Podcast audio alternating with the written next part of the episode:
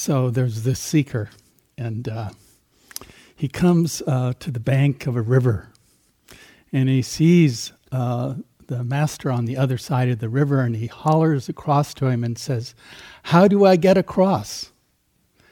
And the master looks at him and hollers back, You are across.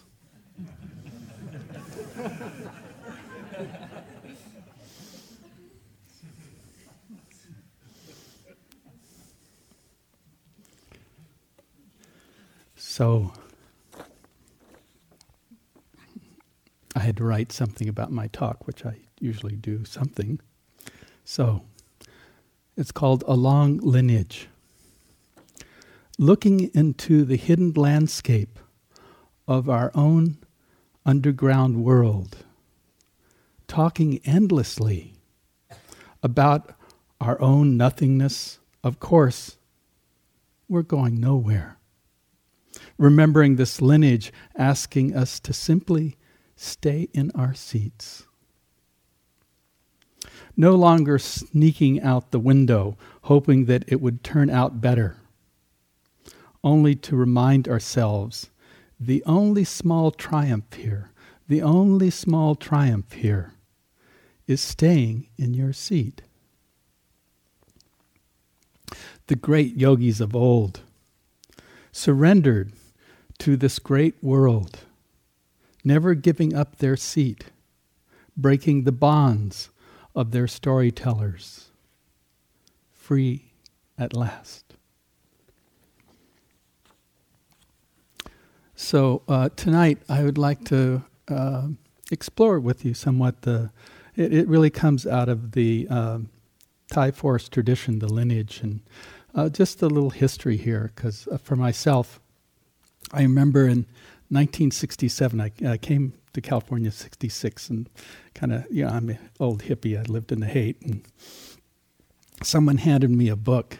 I was, uh, I was pretty, uh, what, dedicated seeker on some level. A little misguided. But, you know, uh, that's the way it was then, you know?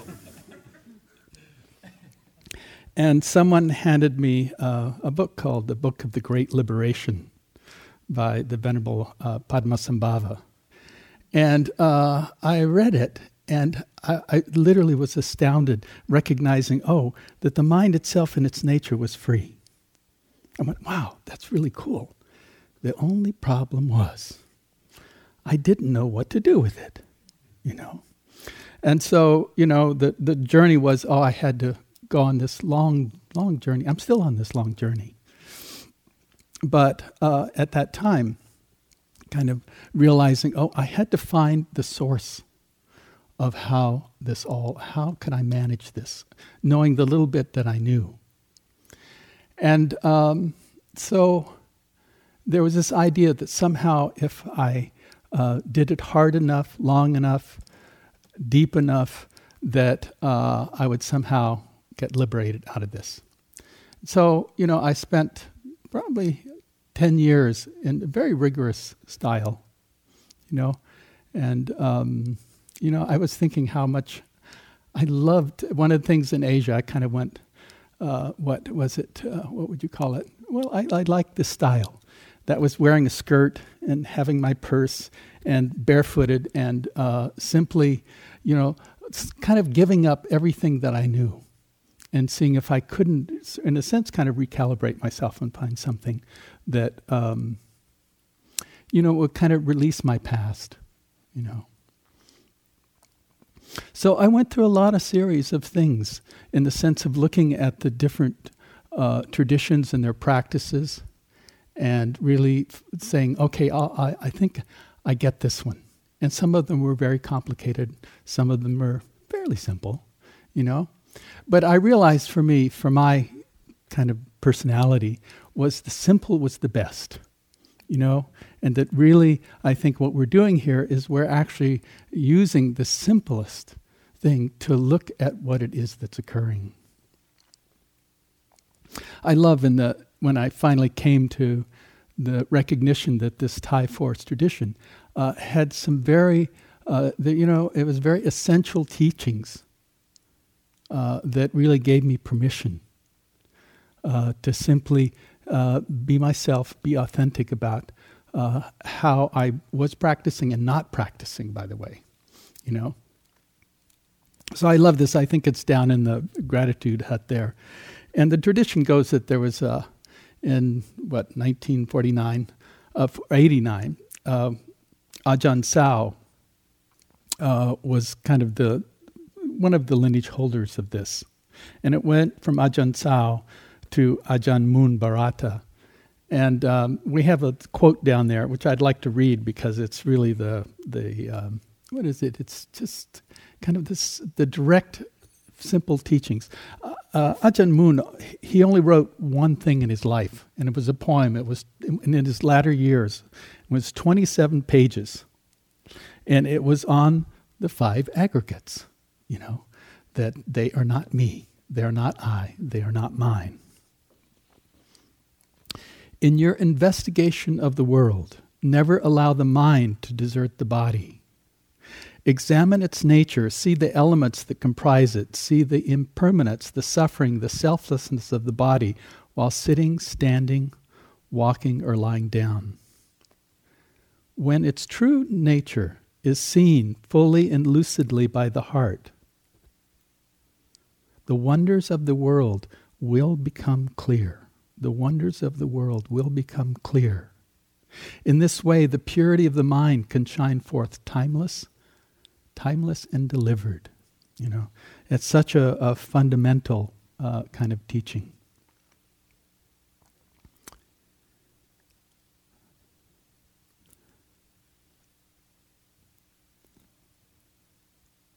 The simplest piece of practice is sometimes uh, the best. So um, I've been sitting uh, in this uh, monastery in Asia and uh, in India, northern India. And um, I guess it was two years ago. I was sitting for a month and um, I was taking some medication that caused all this body pain, you know? And so usually I like sitting like this. It feels good to me and I, I seem to be able to do it. Uh, but that year I could not. And so essentially, uh, and I use these teachings of I put the chair and and I had this little kind of what they call kuti, a little kind of building I was in, and I put the chair in the center of the room, and uh, and I practiced, you know. And uh, even though I was very uncomfortable because I couldn't sit like this, uh, I began to remember and recognize uh, these fundamental teachings, which really uh, the Venerable Ajahn Chah uh, in his uh, kind of direct and simple way.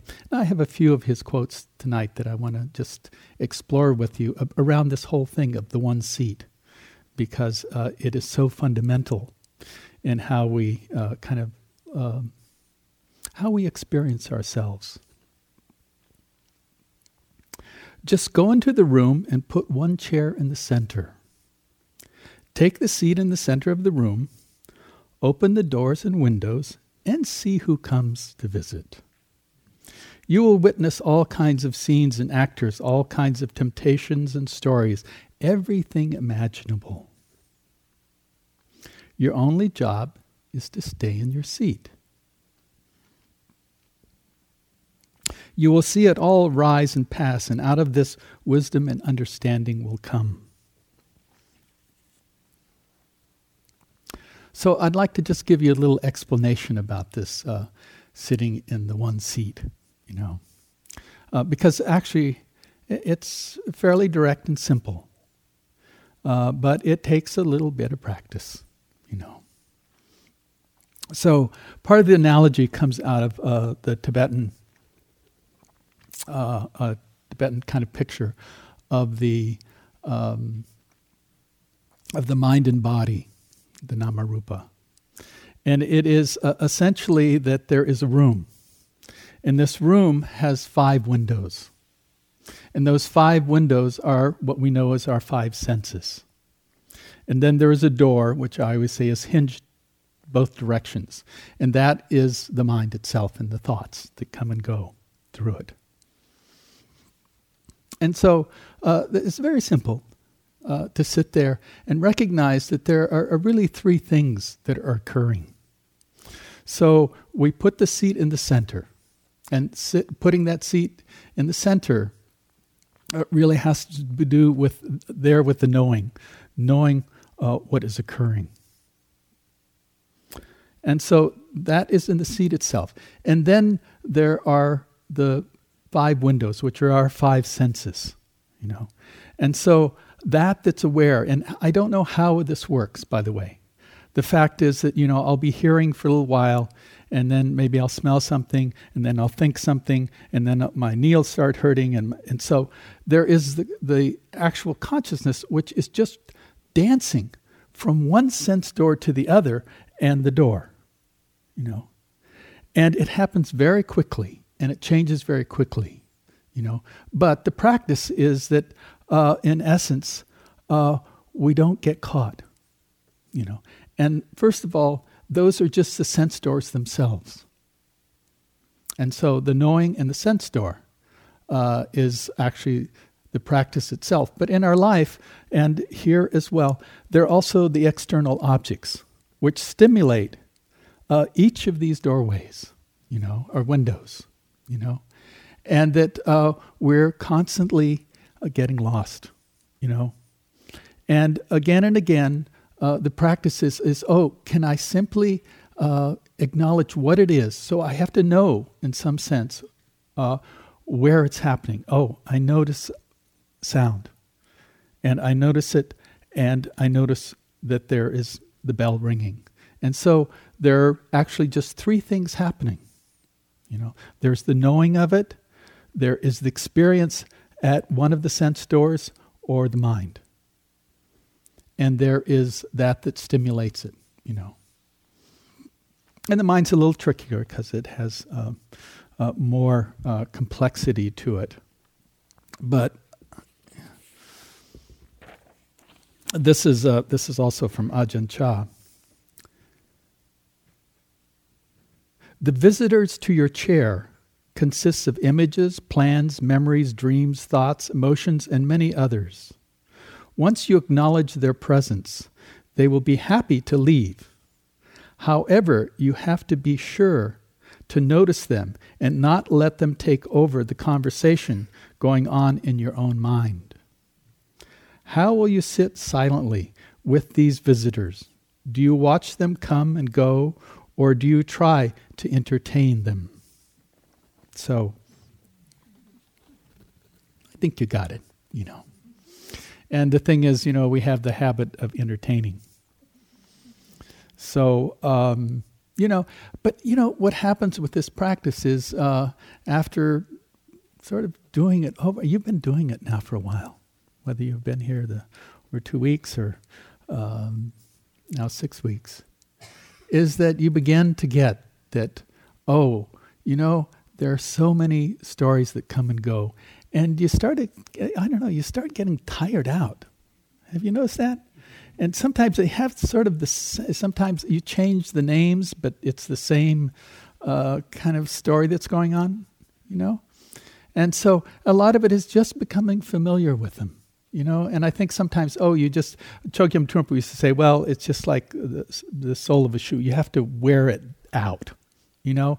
So in a way we we wear a lot of this out. And and um, you know it'd be nice to say oh i'm so awake that i just uh, you know every time something comes to one of the sense doors or my thought i can just let it go.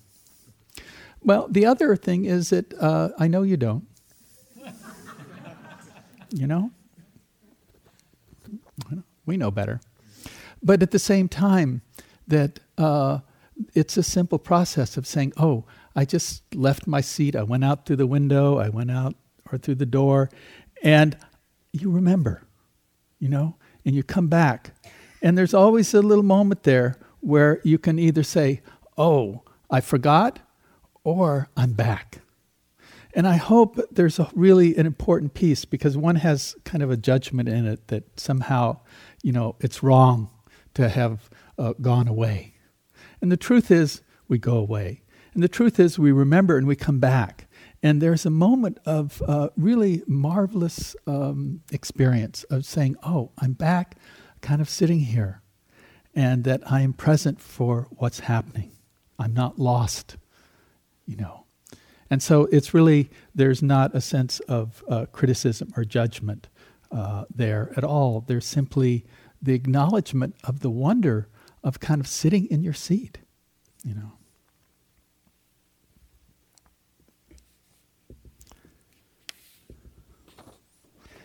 I have a lot of peace from Ajahn Chah tonight, but I actually love it because, you know, it's in some ways it's it's the simplicity uh, that helps us in some ways. We're we're a complex culture, and a lot is always going on, and the teachings themselves are not that. They're actually can I simplify myself down, and not be bothered, you know, and find a sense of uh, really a sense of solace and peace and ease uh, in just simply kind of sitting in that seat. You will see that when the heart mind is unattached, it is abiding in its normal state. When it stirs from the normal because of various thoughts and feelings, the process of thought construction takes place, in which solutions are created. Learn to see through this process. When the mind is stirred from the normal, it leads away from right practice to one of the extremes of indulgence or aversion, thereby creating more illusion, more thought construction. Good or bad only arise in your mind if you keep watch on your mind. Study this one your whole life. I guarantee you will never be bored. It's a good one, you know. So there is this capacity to kind of stay in that one seat, you know.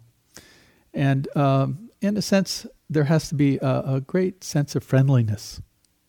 That, um, you know, I think the mindfulness itself, I don't know, there's kind of the metta, but I don't know if they're so different because when the mind is actually awake and aware, you know, and it recognize, in a sense, it's it's not it's non-separateness.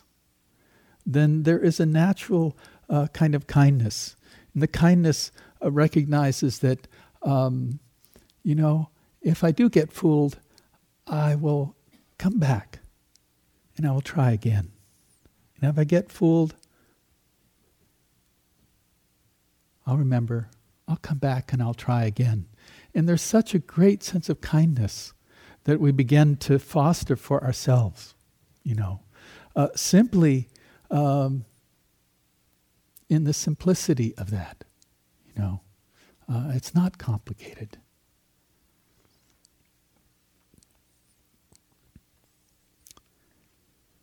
I'm going to veer off here a little because one of the um, disciples, uh, besides Ajahn Chah, was Ajahn Mahabua. And again, uh, this is one of the things that as you're sitting in your seat, uh, the things that are clearly noticed, uh, which I found so um, supportive in uh, the kind of experience in mind I have. And, and it's simply this whatever arises has to vanish. Whatever is true, whatever is a natural principle in itself won't vanish. In other words, the pure mind won't vanish. Everything of every sort may vanish, but that which knows their vanishing doesn't vanish. This vanishing or that vanishing, but the one which knows their vanishing doesn't vanish. Whether or not we try to leave it untouched, it keeps on knowing. The mind blankets everything. And so essentially, sitting, uh, there is the relative mind that we know that is uh, constantly, uh, we, we, in a sense, kind of what? We watch it, we get to know it, uh, it constructs things, we let go of it. Uh, it sometimes holds us in captivity. Uh, other times, uh, it releases it, you know. But ultimately, it's a relative mind that keeps on constructing things. And uh, its only nature is it arises uh, and disappears and reappears. You know, and we begin to become familiar more and more, which is really maybe the practice of meditation. It's just becoming completely familiar with the simplicity of the breath, of the body, uh, of the the different uh, play of sensations of pleasant or unpleasant, or not pleasant or not unpleasant, and uh, the mind uh, and feelings which uh, rise and pass. We get to know them really well here, you know. But ultimately, there's something that's kind of sitting there in the knowledge of this knowing, you know. And it actually has never changed, you know. It's kind of sweet, you know. And it's not stained. Uh, it's not stained by uh, all the comings and goings or the uh, the relative mind kind of sitting in the chair or the sense doors or uh, all the emotions and thoughts that go through you know and so there's a sense of oh there's confidence and there's something that actually exists that i can't know any place else but right here you know uh, it, it's simply knowable here we can uh, think about it talk about it make things up about it but it's not we're not able to know it. You know. So a lot of our practice is actually getting to be really comfortable that the relative world that sits in that seat, you know, uh, is also, um, you know, uh, it gets excited, it gets, you know, uncomfortable, uh, it can get angry, it can get anxious, but uh, there's also what's knowing. And uh, this is really what Ajahn Mahabua was pointing at. And to me, it's been it's a great comfort to know that there's something not caught up in this anyway.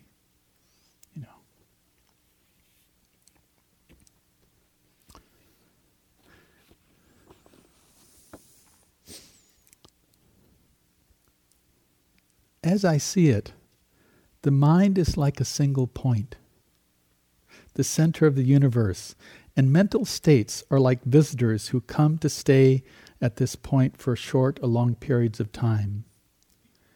Get to know these visitors well. Become familiar with the vivid pictures they paint, the alluring stories they tell, to entice you to follow them. But do not give up your seat. It is the only chair around. If you continue to occupy it unceasingly, greeting each guest as it comes, firm, firm, blah, blah, blah, firmly establishing yourself in awareness, transforming your mind, transforming your mind into the one who knows, the one who is awake, the visitors will eventually stop coming back. If you give them real attention, how many times can these visitors return?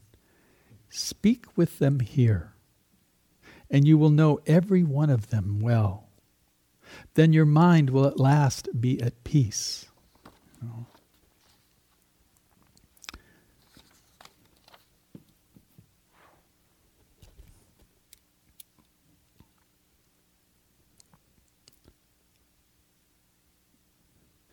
So, a lot of this is, first of all, uh, recognizing that uh, we're, uh, you know, for me, this, I guess two years ago, sitting in the seat, my body wasn't in good shape. And, and um, I began to rely completely on the fact that there was something, this there with the knowing that I kind of got it, you know.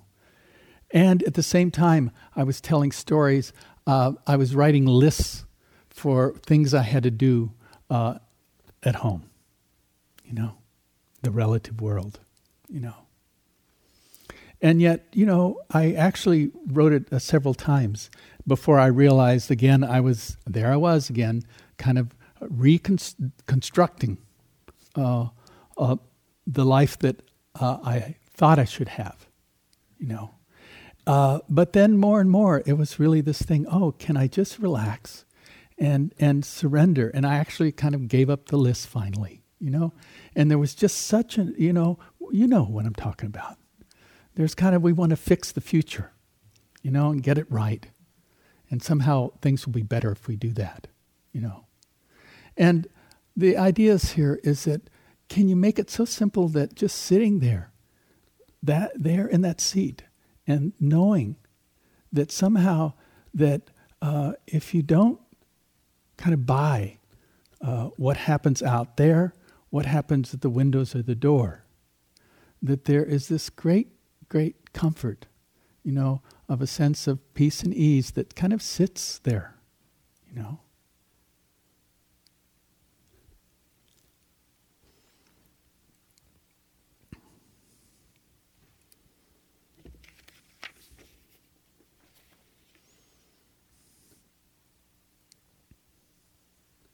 Simply know who the guests are as they arrive. Once they're dropped, once they've dropped by, they will find that, that there is only one chair, and as long as you oc- occupy it, they will have nowhere to sit down. Next time they come, there will also be no chair that is free. No matter how many times these chattering visitors show up, they always meet the same person sitting in the same seat. There is only one seat, and you're sitting in it. How long do you think they will continue to put up with this situation? you know. Everyone and everything you have ever known since you began to experience the world will come for a visit. Simply observing and being aware right here is enough to see the Dharma.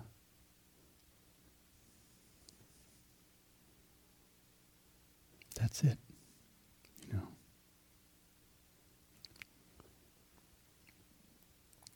It's interesting to me that um, somehow I think in my desire uh, I think when I first came to this practice, my desire was to just to get out of suffering. You know, that was its there was sole purpose. Even though I didn't have it that clearly, that's what I was doing.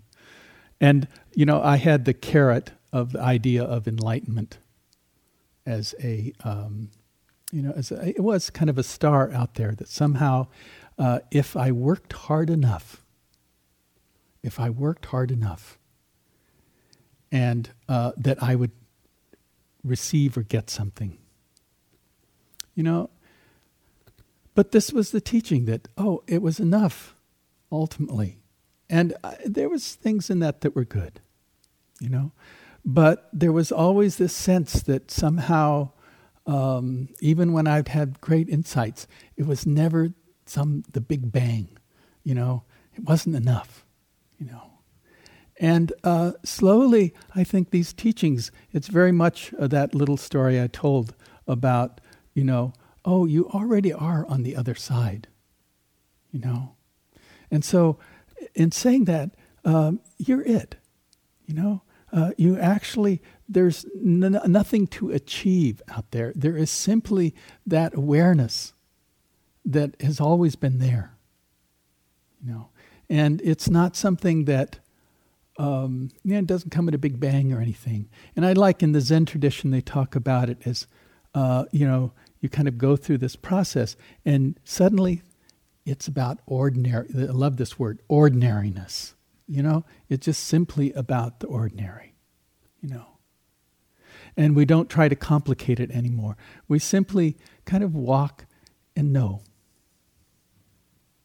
and sit and know.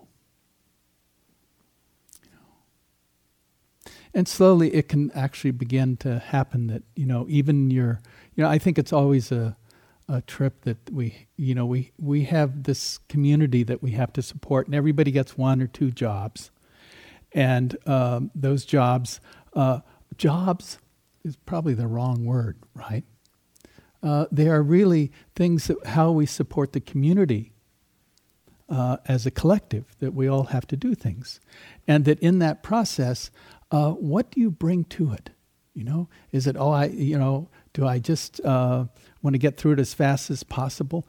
Or am I taking these teachings and using them in a way that uh, allows that continuity uh, of wakefulness and mindfulness that actually is supporting ultimately uh, this capacity to actually be uh, be free in any circumstances, even doing the pots, you know, or the dishes, you know.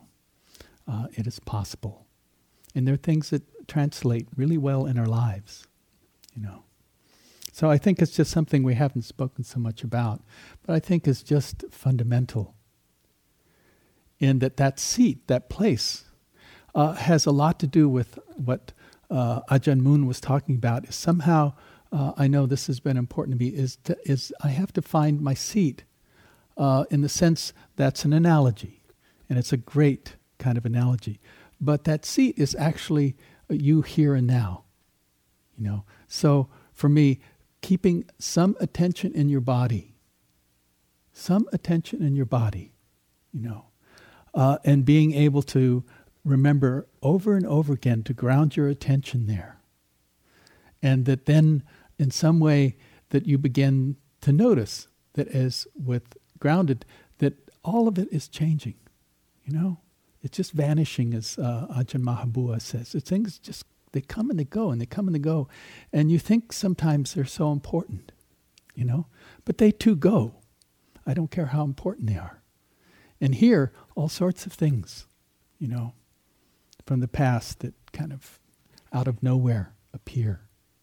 You know, and it's true. There is, in a sense, uh, some of that is just we recognize things and we see how we're contracted and have uh, different feelings around that. You know, and ultimately, uh, it takes time sometimes, but they all thin out. You know, uh, they get undone in some way. And we find ourselves uh, in this ordinariness. This really, uh, it's okay. I'm enough right here. You know, and I don't have to be something else or be anybody else. And there's that sense of uh, really, it's just enoughness, the authenticity of the one who knows. You know. So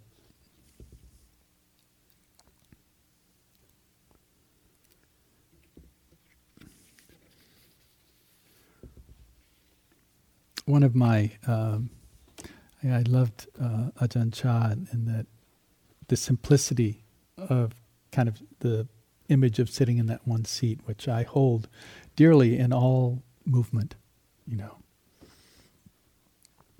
Also, one of my teachers, his name was Dilgo Khyentse Rinpoche, and he was, uh, um, how to describe him? He was about uh, six foot five, and probably around 300 pounds. He was an enormous man, you know. And um,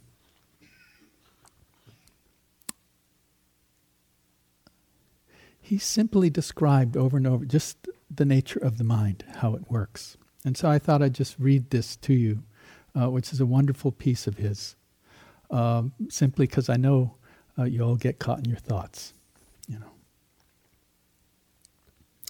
Like waves, all the activities of this life have rolled endlessly on. Yet they have left us empty handed.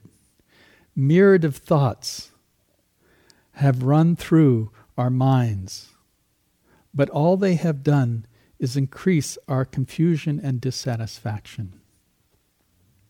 Normally, we operate under the deluded assumption that everything has some sort of true substantial reality. But when we look more carefully, we find that the phenomenal world is like a rainbow, vivid and colorful, but without any tangible existence.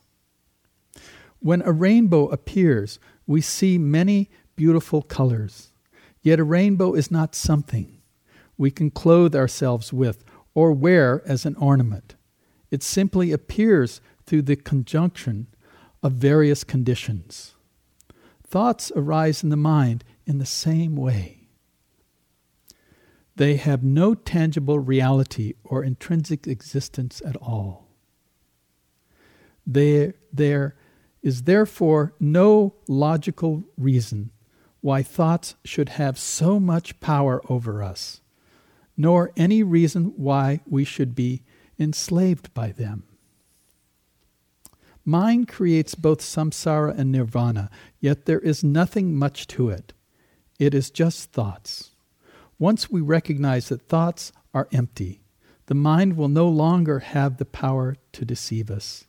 But as long as we take our deluded thoughts as real, they will continue to torment us mercilessly, as they have been doing throughout countless past lives. To gain control over this mind, we need to be vigilant, constantly examining our thoughts, words, and actions. To cut through the mind, clinging, it is important to understand that all appearances are void, like the appearance of water in a mirage.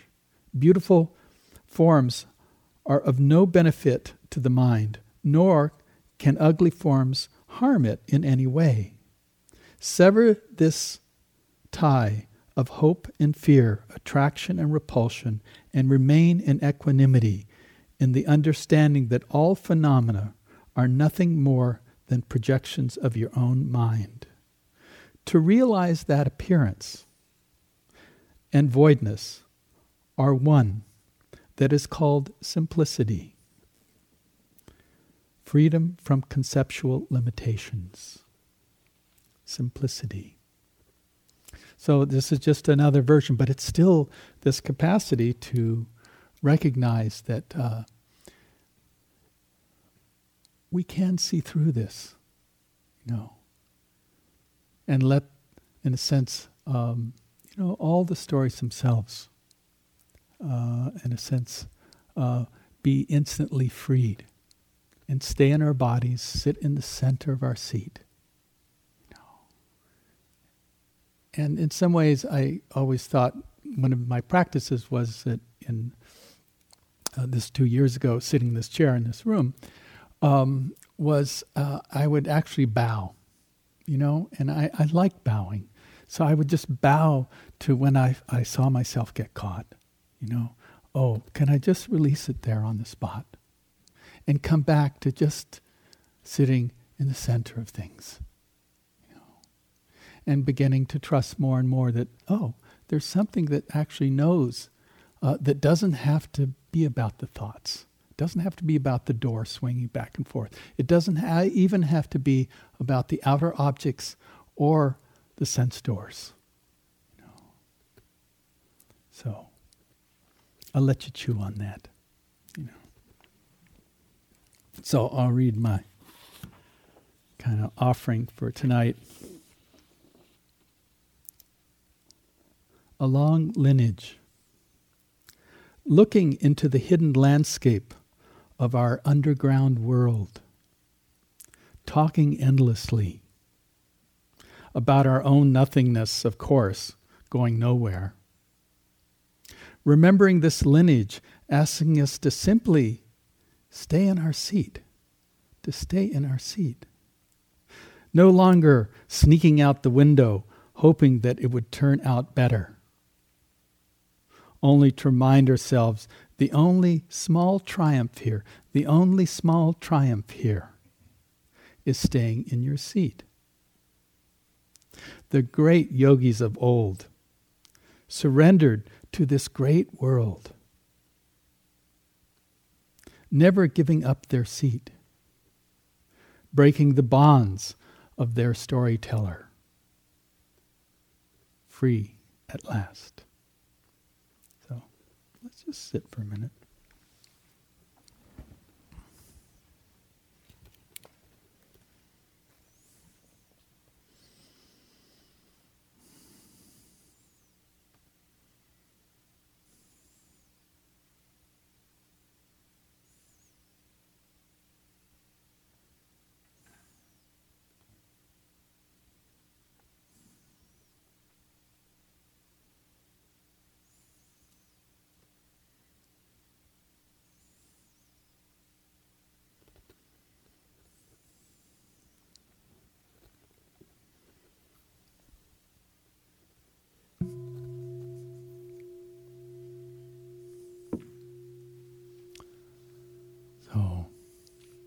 May you be free at last.